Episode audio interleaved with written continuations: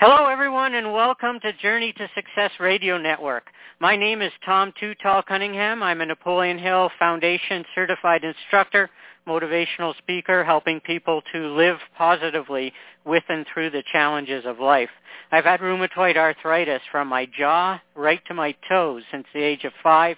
That's 46 years now, and in that time I've had four hips, four knees, and two shoulders replaced, which makes me sound like a spider and I've been hospitalized about 40 times. I also stand about 5 foot 1, hence the nickname Too Tall, and that's due to the heavy daily doses of the steroid prednisone that I took to fight my arthritis. Despite my physical challenges, everybody knows I always answer amazing when asked how I'm doing. I tell people that 80% of the time it's true. The other 20% of the time it's to remind myself that it's true. So find out more about me at my website and uh, about this radio interview as well. It's Tom, the number two, and Tall, T-A-L-L dot com. Now, my guest today is uh, probably my most exciting guest ever. Ben Gay III. He'll be speaking at the two-day Ultimate Mastermind Summit in Chicago, along with myself and many other speakers in September. Thanks to Tony Rubleski for uh, inviting me to be part of that.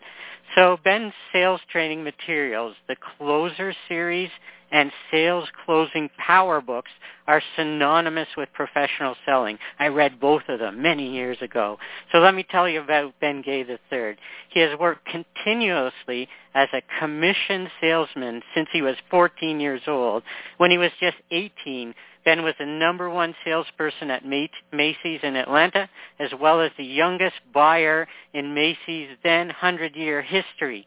He was the number one salesperson in a large organization of manufacturers representatives, in a major food brokerage company, in the largest network marketing company in the world at the time, in a 50-year-old management consulting firm, and in yet another international direct sales company. In fact, Ben has been the number one salesperson in every organization he's ever been in. And through his coaching, consulting, books, audio programs, video programs, newsletters, teletraining sessions, speeches, and seminars, Ben Gay has helped train directly and indirectly, literally, millions of professional salespeople around the world. While all of that would have kept most people busy, he's also authored 12 books on the subject of selling and living successfully while ghostwriting another dozen or so for other sales trainers, speakers, and seminar leaders. In fact, it's been said that if you are really a student of professional selling, you have at least one of Ben Gay's books in your personal library, whether you know it or not. He also writes two newsletters, the Closer's Update and the Closer's Alert, that have been called the voices of professional selling. He created and taught the famous People Builders program for the inmates and staff at California's infamous San Quentin State Prison.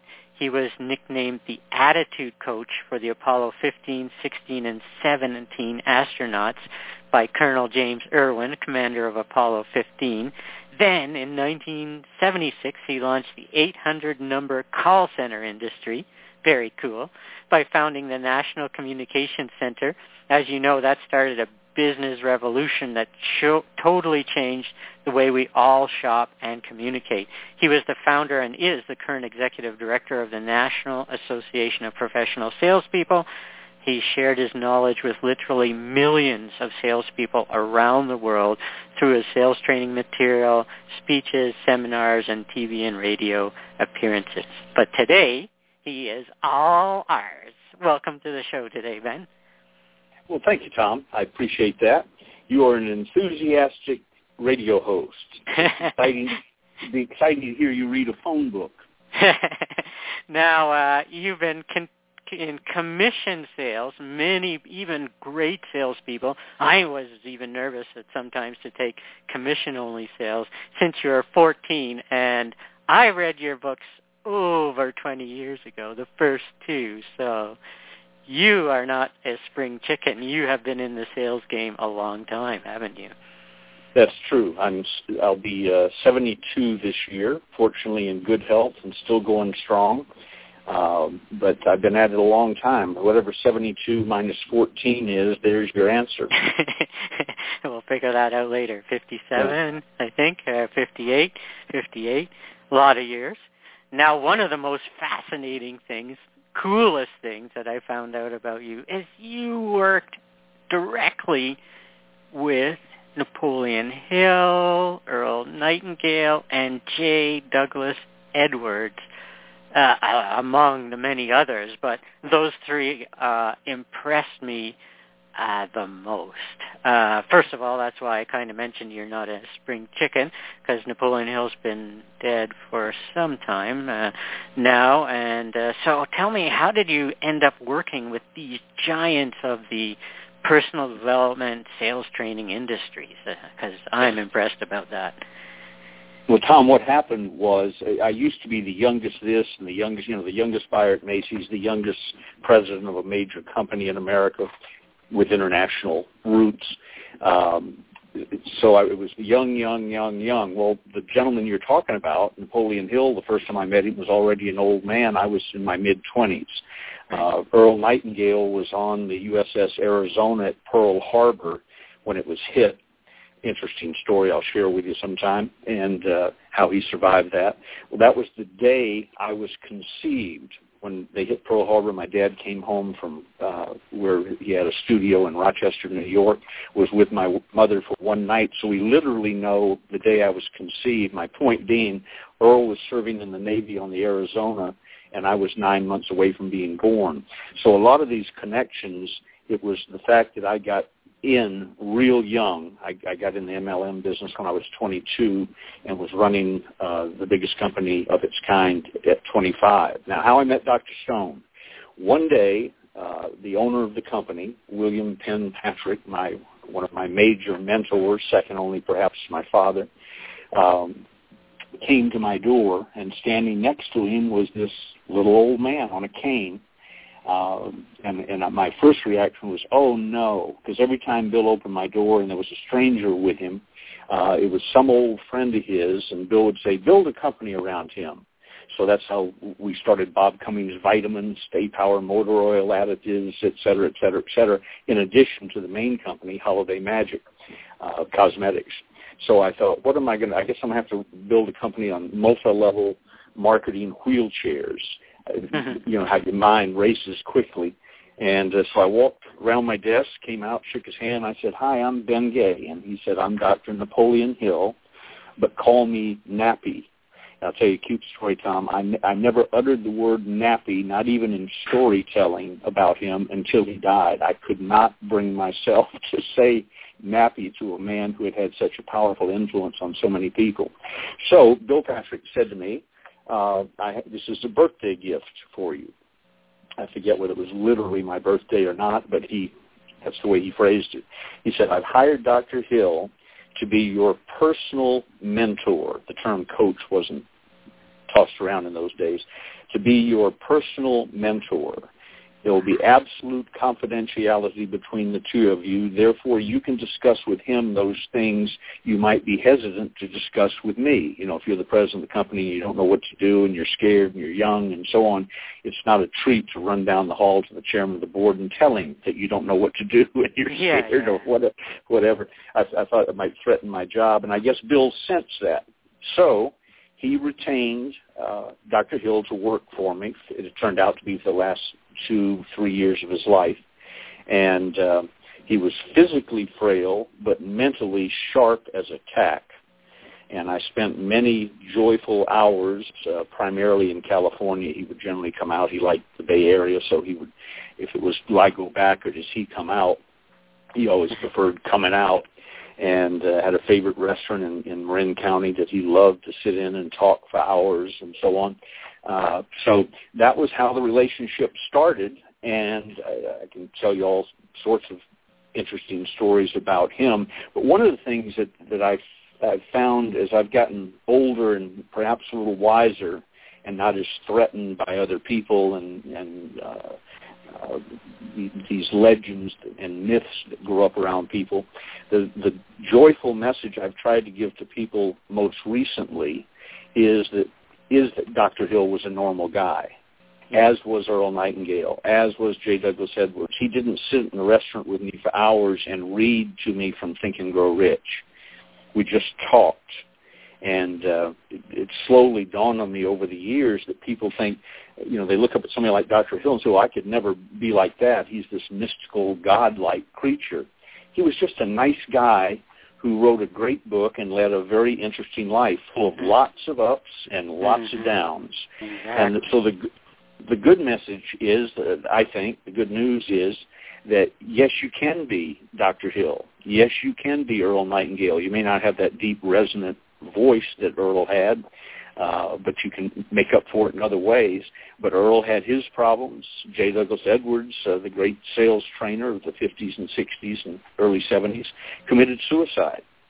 So uh, these are, and, and that didn't come as a shock to me. I'd worked up close and personal with him for a lot of years, and I knew his insecurities and so on.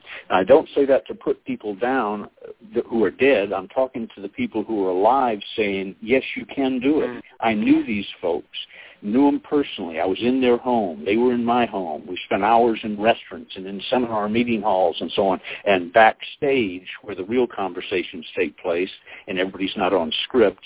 Um, and uh, they were just regular guys who who uh, uh, worked hard, and if you try swing hard enough, often enough, eventually you're going to hit one out of the park, and they did, and got remembered for it. Let me tell you how how come you and I are talking about Dr. Hill, talk about a small world. You mentioned that I bought a 50-year-old uh, uh, company, a management consulting company. It was called the Personnel Institute. It was founded in 1939 by Morris Pickus and by the time I met him, he was ready to retire. Again, all my friends are always considerably older than I am. Uh, he was ready to retire, so I bought half the company, then I bought the other half. But while doing that, and this was after my time with Dr. Hill, uh, Hill's name came up in, in some manner. I forget, and Morris said, yes, uh, he owed me a great deal. And I said, he was smiling when he said it, but I said, what does that mean? He said, well, he wrote Think and Grow Rich, and it had a little bubble burst for about 60 days, and then it went away. It was forgotten, uh, along with Dr. Hill.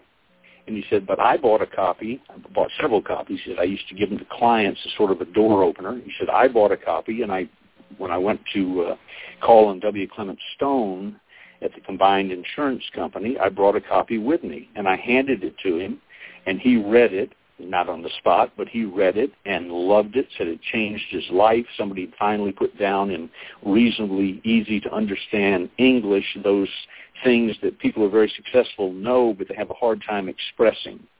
Uh, and uh, so he, he was just crazy about the book, and he insisted, he bought thousands of them right off the bat, and insisted that every salesperson who joined Combined Insurance or any of its subsidiaries buy and read the book.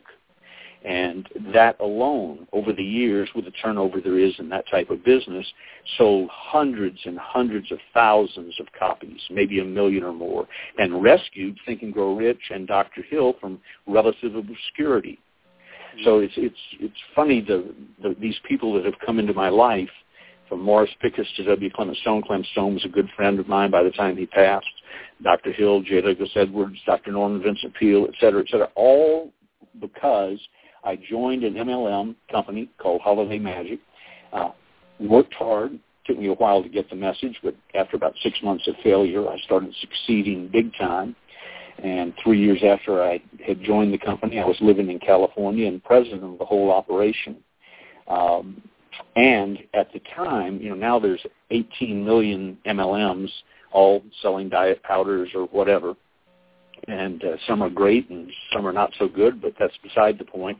Back then, in the mid '60s, you were in in uh, it, we were bigger than Amway and Shaklee combined at the wow. time.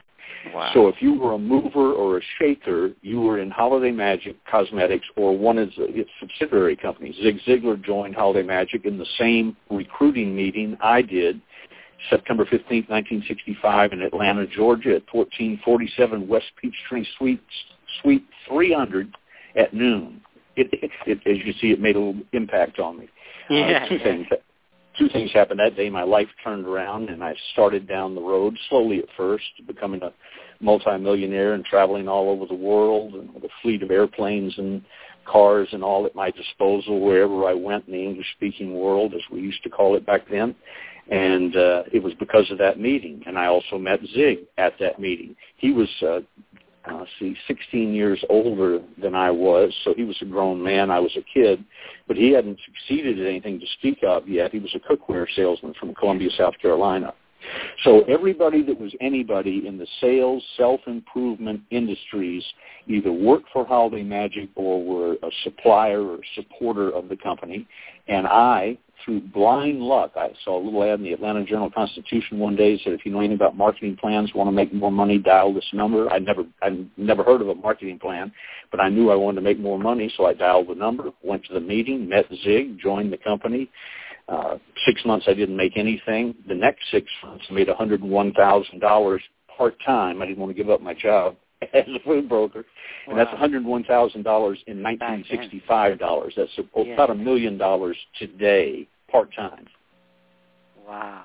Wow. Long, long answer to a short question, but how it happened wasn't I was some genius. I was literally in the. I, I write in the closers part two that I walked up a ramp, not knowing what it was. You might picture Noah's Ark, you know, with the giraffes and the elephants going up yeah. the ramp and I walked up the ramp not really knowing what was going on. The door slammed behind me. I felt a rumble, and the rocket took off, and I was on it. Nice. Well, uh, Ben, because of my association with the Napoleon Hill Foundation, I speak at a lot of their events. I'm very close to Judy Williamson, the educational director at Napoleon Hill World Learning Center in Hammond, Indiana, which Clement Stone is the uh, paid for, left in his will. He's the one who basically funded and founded the Napoleon Hill Foundation. You are right, Judy Williamson takes a lot of time at every leader certification course to remind people that Napoleon Hill is just a person, just like everybody in the class is a person. And if you read his biography and if you speak to Dr. J.B. Hill, his grandson, who even knows more about the, his life than what's in his biography, you'll find uh, Hill had ups and downs. He had uh, marriage problems. Uh, Dr. J.B. Hill, his uh, grandson, says uh, he has him on tape saying he was married five times. Uh, he had ups and downs financially, uh, big downs, big ups.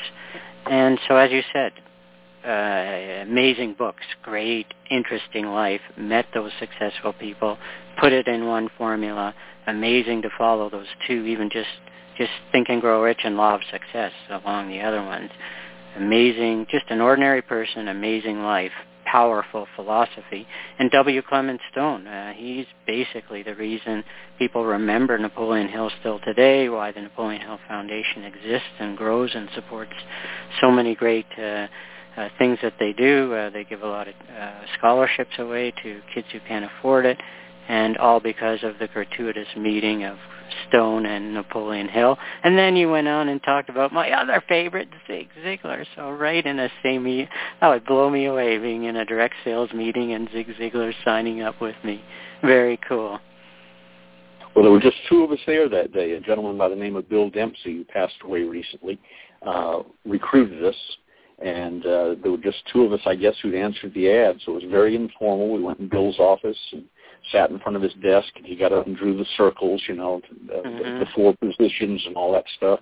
Yeah. And uh, it looked good to me. I was young and desperate, trying to put a, a wife through nursing school, and uh, so I bought in. And Zig, uh, I, I really don't remember his asking a bunch of questions or anything, but he got it rather quickly.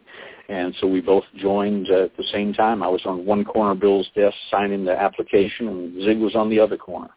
Wow, that is uh, incredible. now, okay, so it's gratuitous to meet these people. Very, very cool, gratuitous, but uh, you still were number one salesperson in every company you worked with. There has to be something different, special, unique about your process and your thinking and your actions. Um, because number one in all those companies, Zig had some good records, number three or number six out of thousands, and did very well. But number one in every company, and those are all different kinds of companies. Uh, are there some things, tips, ideas, things that you could share that make you different than everyone else who wants to be number one in their sales company? Well, there, like Dr. Hill and Earl Nightingale, I'm not different. I'm just a regular guy, a high school graduate, and I've had my ups and downs. I moved into this town uh, in 1970, in Placerville, California, where I am now, in 1976, drove into town having achieved all these wonderful things we've been talking about. I drove in in a borrowed Mercury Bobcat that a guy lent me who uh, I had bought hundreds of cars from. I bought the Rolls Royce Zig one, for instance, in the contest. Uh, uh, Zig won a Rolls Royce. We had a nationwide year-long contest. I came in first and, I, and and won the secret prize. Well, the secret prize was becoming president of the company. Because it was a secret, I'm sure if I hadn't measured up, Bill Patrick would have changed the secret prize to a trip to Hawaii or something.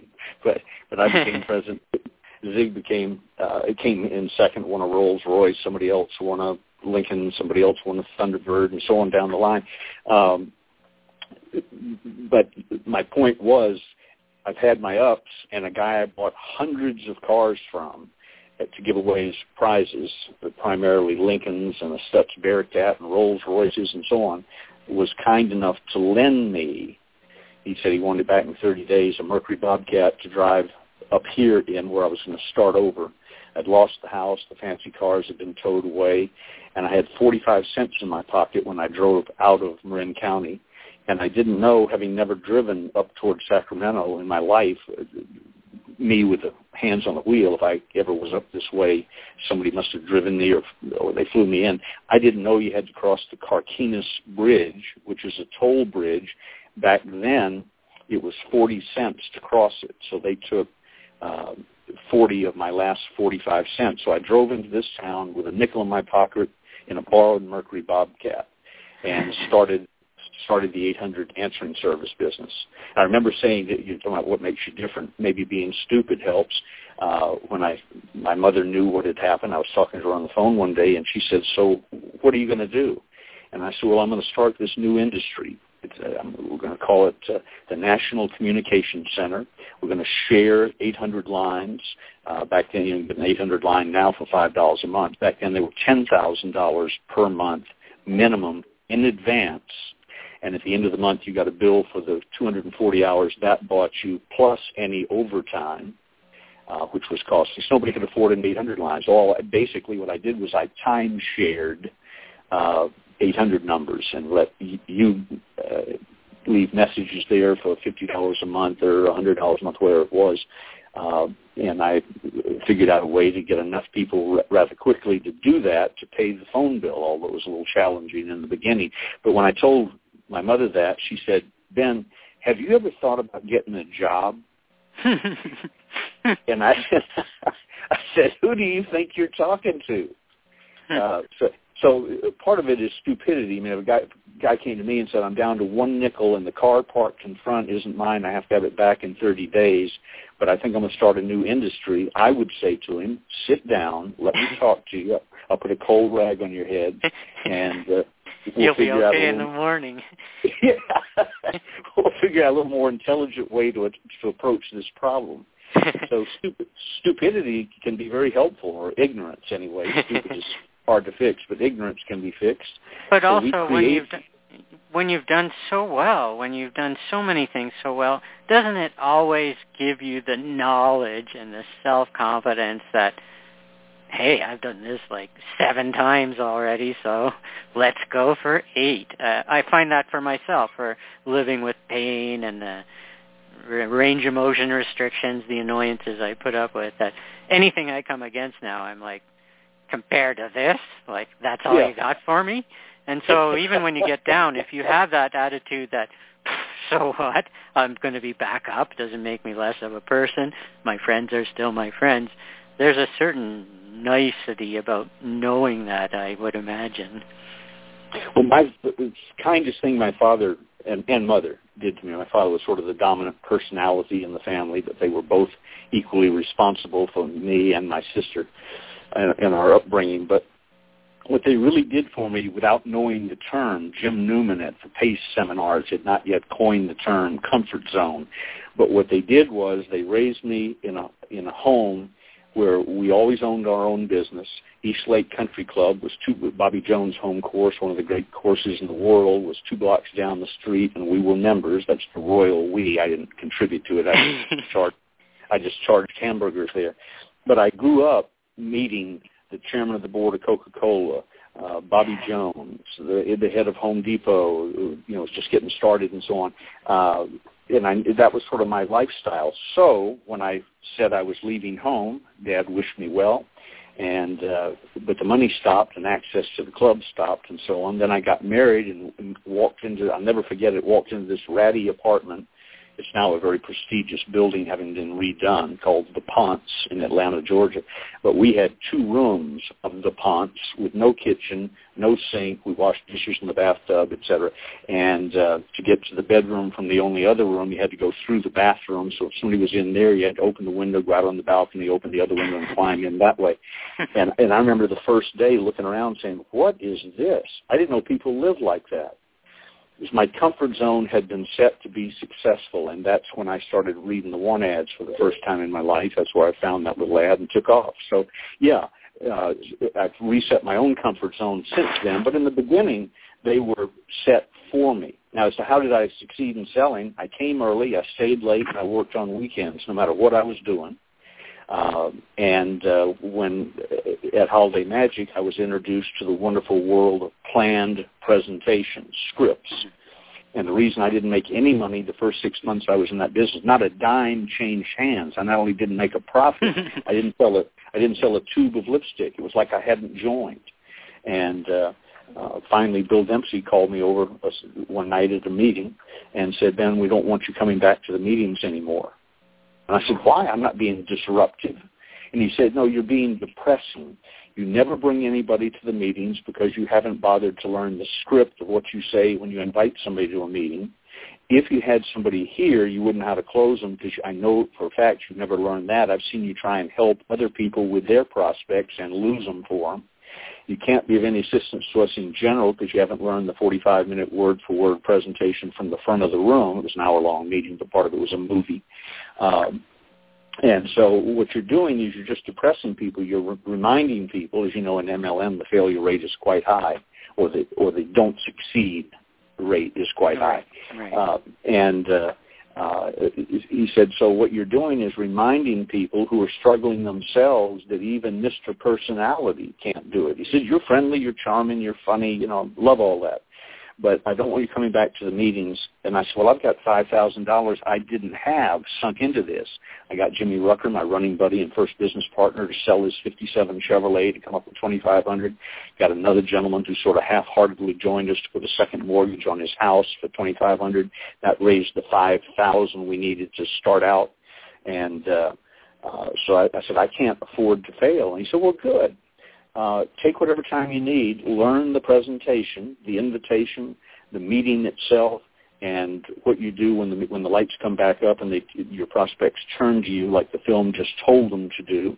And when you can do all of that verbatim, come to my office and perform for me, and then and only then you can come back to the meetings.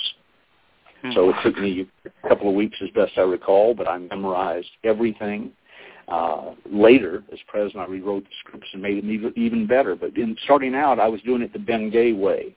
I'm a winner. I started my own business at 14. Da, da, da, da. I don't need to know this. I don't need to know that. And I was dead wrong.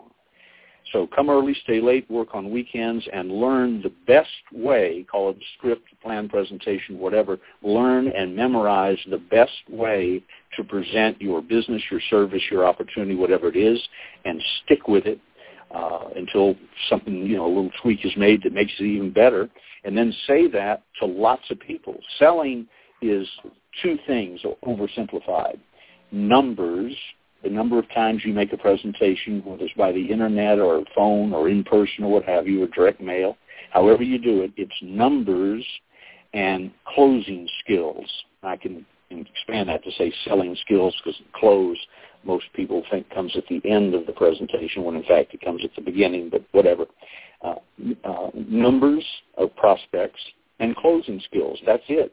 So if you come early, stay late, work on weekends, you can fix the numbers. Meanwhile, if you're getting better and better and better at presenting your situation to people, your closing ratio starts to go up. And then uh, Jim Rohn used to say a thing. We were friendly rivals. Uh, his boss, Bill Bailey, had been the president of Holiday Magic briefly before I was. Um, so we used to uh, go back and forth all the time. And Jim was fond of saying, uh, if I can only close one out of ten sales and you can close five out of ten sales, right. he would say this to, sem- to seminar groups. He said, I will beat you. I just have to because I will call on more people. Yeah. Yeah. I just outwork you. I will beat you. Meanwhile, I'll be getting better, but I will outwork you. And that, of course, work is sort of a stumbling block, as you know, Tom, for a lot of people in business. Uh, I saw something on the internet the other day that work uh, opportunity sometimes comes cleverly disguised as work. Right. And, and that turns most people off. Exactly, and when you're on commission sale, you're your own boss, so it's right. easy to talk yourself into deserving an early lunch, uh, deserving to uh, take time off during the day to go here, go there, and pretty soon uh, your boss is not helping you at all to take action. And or, so or telling that, you not to come to, or telling you not to come to the meetings. Yeah, or follow the script. hey, I've been in sales a long time. These guys are goofs. This is such a simple script. I can invent one better. Yeah, yeah, yeah sure, sure, sure, sure. Uh, and and then they become afraid of even approaching anybody. And so, yeah, numbers just dawn to dusk. Work as much as you can. Talk to as many people. Uh, I love Zig Ziglar used to say, could tie a order pad around a dog's tail, let him run around town all day, and somebody's going to sign it uh, Right. use that often enough. Uh, yeah, just numbers, and and then work hard, and you get better. Uh, how did you get started? Like, what was the first sales job? Uh, did your parents say good job, or like, why did you take that? And like, you surely being number one in all these companies, you didn't start in sales like a professional right away. No, not at 14. Uh, what I did at 14 in Atlanta in the summer was decide I wanted to go into the lawn mowing business. At the end of the first day, it was probably, I'm making up numbers because I don't remember, it was probably 90 some odd degrees with 90% humidity. At the end of the first day, I discovered that Ben Gay was not cut out for manual labor. I really don't like being hot and miserable and so on. So I was complaining to my father about it and I'll, I'm, again, I'll make up numbers. I don't remember what it was, but let's say I charged five dollars back then to mow a yard. Yeah. Uh, and uh, in the uh, early, uh, let's see, 42 here in the mid 50s, that's probably about right. Right. Uh, and uh, so I'm, I said I worked like a dog. I made ten dollars or fifteen dollars or something like that, and uh, uh, it's it's not worth it. And he said, I, so th- this is Ben Gay after one day in, his new business is figuring out how, how to quit and return the lawnmower to my father because I borrowed it from him. And he said, he sat me down and he says, all right, there's a better way to do this. He said, you've got a sparkling personality. You're blessed with a gay charm. So what I want you to do is sell the jobs and get your buddies who don't have the courage to sell the jobs to do the work. And I said, if we charge them five dollars and they want five dollars because they think that's what they could get, even though they're not getting any jobs, uh, where do I fit in? He said, you don't charge five dollars. You tell the people that you you want to mow their lawn, that you will uh, bring in the right person to do it, and you will inspect the job, and they can pay you what they think the job was worth. well, little break break in uh, thinking there. Suddenly, the people who were paying me five dollars uh, at the end of the job being well done were paying me ten. So I gave five to the mower. Uh, one name comes to mind. David Bannister worked for me uh, as a young boy. I was a young boy too. I gave him the five dollars. He didn't have the nerve to go, you know, ask for the job. Yeah. So he got everything without having to do that and I got five, and all I had to do was have a brief conversation on the doorstep and maybe a five-minute walk around later in the day. So suddenly, I had at peak times it varied, and kids are not terribly reliable, but at peak times I had 15 or 20 kids working for me, mowing lawns at high speed. It was all I could do to drive around or ride around on my bike and uh, pick up the ten and the twenty dollars that used to be five and ten dollars, et cetera. We even did. There was a house right near the home I grew up in that had been a mini mansion, but it had gotten overgrown. Maybe somebody died or or what have you. It sort of turned into a jungle.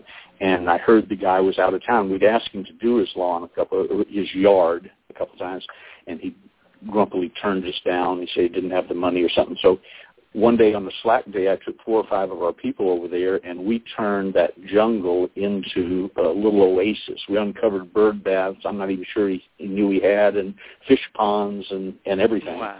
And, and when he came back, he drove in the driveway, and I was standing in our front yard looking over there, wondering if he was going to call the police or what.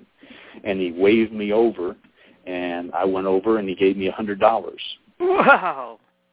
Which back then, it'd be like somebody giving you a thousand dollars today. Yes. Uh, so it was, you know, some way, somehow, where there's a will, there's a way, and so on. We did it. Let me uh, share something else where you said, how'd you do it? This is something that came to me over the years, but two big breakthroughs in thinking.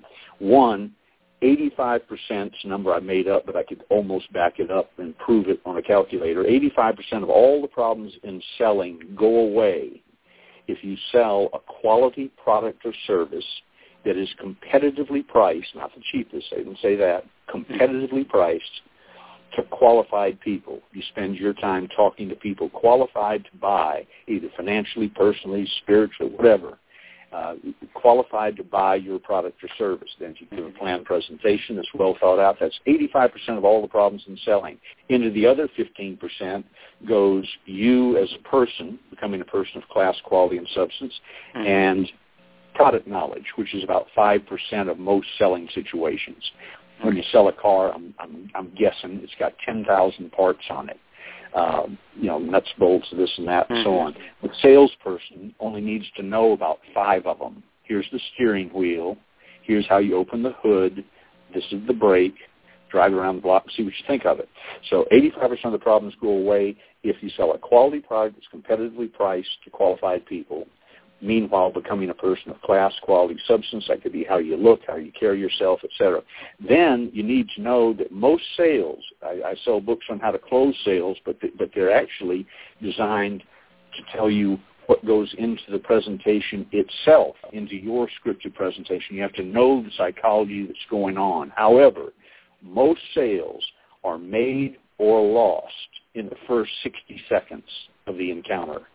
So while people are getting ready to, give their presentation and getting ready to start the mud wrestling and the overcoming of objections and so on, they don't realize that in that first 60 seconds, the prospect has scanned you like a science fiction movie and based on your appearance, the way you conduct yourself, how you're dressed, et cetera, whether you're chewing gum or not, whether you reek of cigarettes or not, or whatever, they're scanning you and comparing you to everyone else they've ever met, good and bad, and all their other life experiences. And if you if you understand that that's when the selling really goes on in the first 60 seconds, uh, life gets a lot easier for you. Then you just have to have a quality product, et cetera, and you're home free. I went out and did some training. Uh, Service Corporation International, they're the largest cemetery, pre-need, crematory people in the world. Did some training in script writing with them, and one day they asked me if I would ride with a young guy and, and make some calls and uh, show him how it's done. So I was thrilled he was with me because I it was a little more technical. I didn't know how to measure, you know, a plot and figure the marker and so on. At least he knew that. So we went out, and I'm making up numbers. I think I'm right about this. We called on, let's say, five people, and I closed four of them. And getting somebody to let you come in their house and talk about their impending doom and what we're going to do with their body when they're gone is not an easy sale, believe it or not. So I got four out of the five. And as we're riding back to the office in Sacramento, uh, as we're driving back to the office, the guy says to me, uh, Mr. Gay, I really enjoyed today, but I would have learned so much more if those four sales hadn't been lay down sales. So I, I pulled over to the curb, turned turned off the engine, and and gave him a lecture, and you know what the lecture was. They weren't lay down sales. While you were trying to figure out how to get a glass of iced tea out of them, or scratching your rear end, or looking for a place to put down your briefcase, I was closing the sales, starting on the doorstep. In fact, I start closing the sale when I get out of the car because I assume, since they know what time I'm coming, they may be peeking out through the blinds looking at me. So Hmm. that isn't the time to spit on the lawn uh, or do some other gross thing Right. that men tend to do when they think nobody's looking. So he he he kept waiting for the mud wrestling at the end of the presentation because that's all he ever experienced was mud wrestling, not knowing that it was all handled, everything but the details, in the first minute or so. Wow, and people don't realize that, and as you said, after the minute's up, then they start, and sorry, they've already decided uh, against you, or you're going to have a seriously big hill to climb. And so, you always be your best when they're not looking, when you're in your car, when you're in their driveway, when you're walking up. Everything, everything is what they're watching. So um, I- now your book, The Closers. Now, hee hee hee, I'm 51. I remember in my 20s reading it and being like, wow, it was like I can't ex- describe the feeling. Uh, as a salesperson who read some sales books and read that one, it's like, wow, this is incredible. This guy's amazing. And so when I booked this interview with you, I remembered back to then thinking, wow, remember what you felt when you read that book and now you're interviewing the author? Like, how did the series, The Closers, come to be? Because in my mind, and I've read hundreds of books on sales, uh, they're in the top five anyway. Top five? What's wrong with look, well, Zig's got- in there I got- somewhere as well. Yeah, yeah. All right, I'll, I'll give you that. Uh, and there's three of them, so if, if the three are in the top five, I'm happy. Yeah, Uh, and the Hill, Napoleon Hill wrote a sales uh, book as well, uh, How to Sell Yourself, I think it was. Well, here's here's the story of the closers. On the closers, what's now called Part One, it used to just be the cl- closers, but when Part Two came along, we thought we probably ought to tell people why we called it Number Two, since it was a Number One. Uh, part One is the red raw meat of selling: the kicks, the blocks, the punches, selling the way it really is, not the way we wish it was. Uh, it's not politically correct in all spots, uh, you know, in today's super sensitive society, but that we plunge through that and explain what you need to know anyway. And the closers part two picks up where part one leaves off, showing you what sophisticated people really do with that raw information. Cary Grant said the secret of acting was not to get caught at it. That's also the, the secret of selling, and that's covered in Closers Part Two. Let's go back to one for just a second. Part One. Uh, I didn't on the on the front of the cover. It says Ben Gay the Third, editor. Inside, uh, in the first paragraph or so, it, it says who claims to have written the, the first book. I won't give his name because I have reason to doubt that, but I have no one stepped forward to take credit yet, so I've left it that way. Anyway, I saw a little ad in the Wall Street Journal. It was a one ad, and my attraction to it, the reason I was going with a penknife through the Wall Street Journal, was I was looking for businesses that didn't have an 800 number. When I started the National Communication Center, 95% of all Americans did not know an 800 number was free to them uh, to call. So we had to educate the public, create an industry, create a business after it took off. It's sort of like building an airplane after you start flying.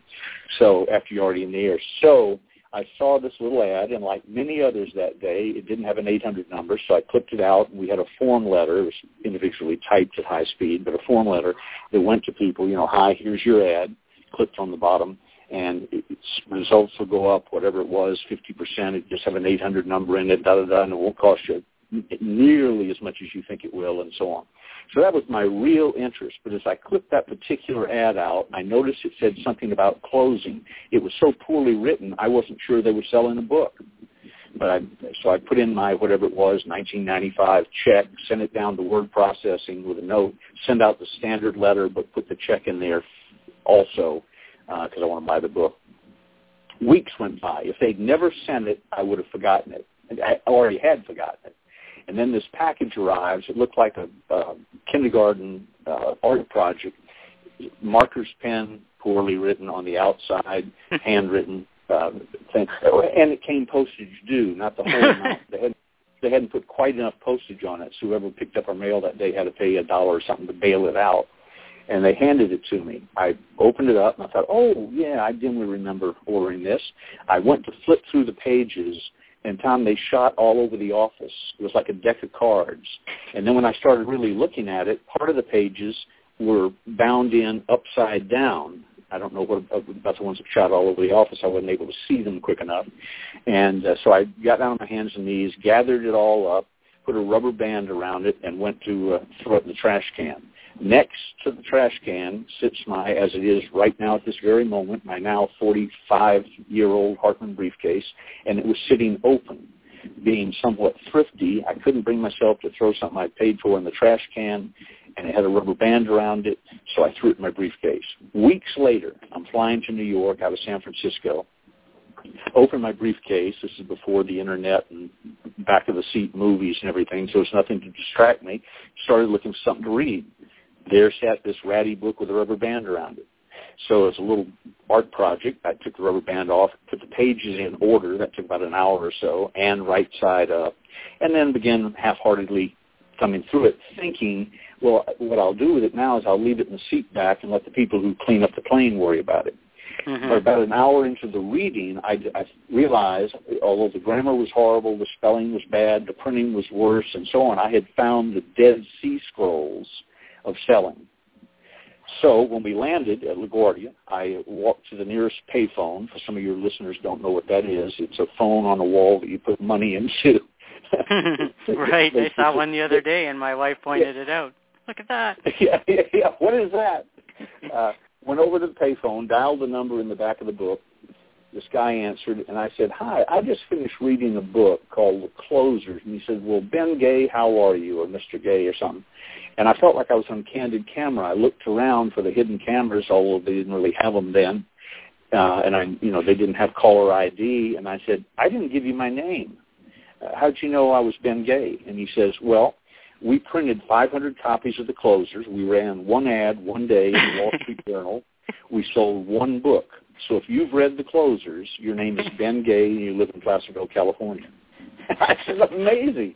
I, said, I said, well, I want to buy some for my people. Maybe we can talk about a future arrangement also. And he said, great. How many you want? I said, well, how many do you have? And he said, like I said, we printed 500. We sold one. I don't have to go check. I have 499. So I bought them all. I gave them to my salespeople to give to their salespeople, and pretty much forgot about it. But then people started saying, "Can I have more copies? Can we sell this as one of our products?" So, long story somewhat shorter, I called him back, negotiated the rights to the book, uh, international exclusive rights, and the right to rewrite it, edit it heavily. And I did. They sold one copy. We've sold, we quit counting it about 5 million years ago. So fortunately, the one copy they sold was to me, sort of like fortunately Morris Pickus gave Think and Grow Rich to Clem Stone. Oh, wow! And then and then Sales Closing Power uh, by J. Douglas Edwards. I wrote that book for Doug's family after he died, but it came from his seminar material. So when I say I wrote it, I actually sort of edited that also. Things spoken right. casually from the stage don't necessarily read well on a book. So those are the sort of the, the, the three sacred items I think in the sales world. Sales Closing Power by J. Douglas. Edwards, Closers Part 1 and Closers Part 2. And they're all available uh, on eBay at a, at a discount. Go to eBay, Ronzone Books, R-O-N-Z-O-N-E Books, all one word and she has a, a set of three at a discount you can get, or you can buy them on my website, bfg3.com. B as in Ben, F as in Frank, G as in Gay, the number three dot com and we'll fix you up. But if you're in selling and don't already have those books, you owe it to yourself to get them. They're the foundation of modern selling, and the reaction you had when you started reading your first one is the one I hear all day, every day. I have people said to me, when I started reading the book, I got up and shut the door. I felt like I was getting information I shouldn't have. It's like reading Playboy. For the article. For the articles. There's pictures yeah. in it? and so how did you take the years of selling in person, face to face, across a table, uh, or yeah, that's how most of especially direct sales is done, to writing? Like not everybody has transferable skills. Someone can be an amazing salesperson, but you wrote two or you wrote a bunch of books that wow, when I read them they were powerful. So you were able to come become a good writer fairly easily or quickly anyway. Well, two things happened. One, I was raised in a house that demanded proper English be spoken. My mother was from New England, a college graduate, and uh, she sounded just like Katharine Hepburn. A, you didn't mess with her, and B, you spoke correctly or you didn't speak. uh, and then, so with that basic background, I went to school, through school, and in my senior year in high school, I met a lady, Miss Edith Griffin, who uh, I arrived late in her class, and I got a big laugh for doing that. I'd been gone for a couple of years at a private school, and so she knew that Ben Gay, the funny guy, was coming. And when I came skidding into the door late because I went to the wrong classroom, she said, "Mr. Gay, I assume." and I, I, I thought, uh oh, because she was known as tough. She got up, pulled a chair out of the line, you know, one of those little chairs with a desk built in, turned it around facing the class, put it beside her de- desk, and she said, you will sit here uh, all year. And I have two announcements for you. You will speak at graduation, and uh, you will win the state writing championship. And I'd never met the woman in my life, but apparently I'd left a reputation because I went there a couple of years before I went off to prep school. Um, and I was thinking to myself, boy, if you only knew. One, to speak at graduation, I thought you had to be the valedictorian, the salutatorian. I knew there wasn't a remote chance of that. If I graduated second in my class, it would have been from the bottom. And then I'd never said anything in public and had no intention to because I was like most people. It's the number one psychological fear ahead of death by fire.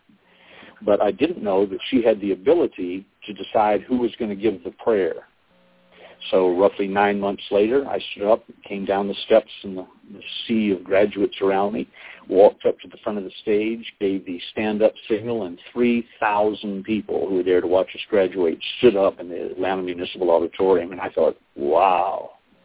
And then I gave the prayer that I had written with her help, you know, her guidance, uh, and memorized. And when I went back up the steps, it was a few years before it really actualized, but I went up the steps knowing I'm going to spend my life standing in front of people. And having won the state writing championship, uh, I'm going to write a bunch of stuff too. Didn't know, it didn't know it was going to be about selling yet, but uh, that was it. Again, happenstance. If I'd been assigned to the other English teacher's room instead of Miss Griffin's room, you and I would not be talking today. Yes, yes, uh, and and these kind of things can happen to any kind of people. I, I think of my stepfather. He for thirty some years he managed thirteen billion dollar bond fund for Manulife, and he's very will regularly say that you know that just right timing, right person, right timing, and that probably in today's day and age it'd be very hard for him to duplicate it. But it's one thing to be in the right place at the right time. It's another thing to uh, get the results that uh, you've gotten. And so, yeah, you can say you've been in a lot of right places at a lot of right times, but the results are what shows because a lot of people are meet a lot of cool people at cool times, but it doesn't. They're not remarkably successful in everything they do, like you've touched so far in your life. Well, uh, there's some luck involved. I'm not humble, but I kept coming back. You know, come early, stay late, work on weekends, fail, get back up, fail, get back up. You just yeah. remind, not reminded me of something. You, you just taught me something I'm going to steal from you. Uh, I was at the right place at the right time several times in my life because I was in a lot of places. You see what I mean? Yes. My, my my odds increase significantly if I make 20 attempts and one takes off and I say, well, he was lucky he was in the right place at the right time. Well, give me credit for the 19 that didn't work out. Yes. Yes, and so many of those stories are in very well in Zig's past, Napoleon Hill's past. Um, I'm sure there's some in W. Clement Stone's. I know in Earl Nightingale's. Everybody has those, and uh, I'm kind of known a little bit often for the ready uh, fire aim approach because I just like to do a lot of things. And uh, sometimes I screw them up because I didn't plan, but sometimes you learn as you go and you're like, wow, that one worked out really well. But if you're a salesperson and a kind of an entrepreneur, you're always looking for a cool opportunity, cool person, uh, but it's what you do with it when you come across it that's going to make the difference. And uh, so you've done a lot with a lot of the opportunities. As you say, they weren't all successful, but if you do a lot and you're above average in skill, talent, or ability because you do so much, uh, you're going to produce good results. And I tell you, like, boy, I can understand how that guy, I still remember how I felt reading the closers, uh, the first two. Uh, it's like, wow, this is like the holy grail of sales. Uh, the only one I ever felt as close was Zig's uh, Secrets of Closing the Sale, but yours was just like, and if I even had thought for one second I could even be talking to you, I think I would have passed out. So uh, it's a, a real honor. Uh, I'm looking forward. Uh, we're both at this Ultimate Mastermind Summit in Chicago, September 18th and 19th, thanks to uh, Tony Rubleski, uh, you can find it at ultimatemastermindsummit.com, I believe is the website. And yours, uh, yours is pretty easy. What is it? BFG3.com, right?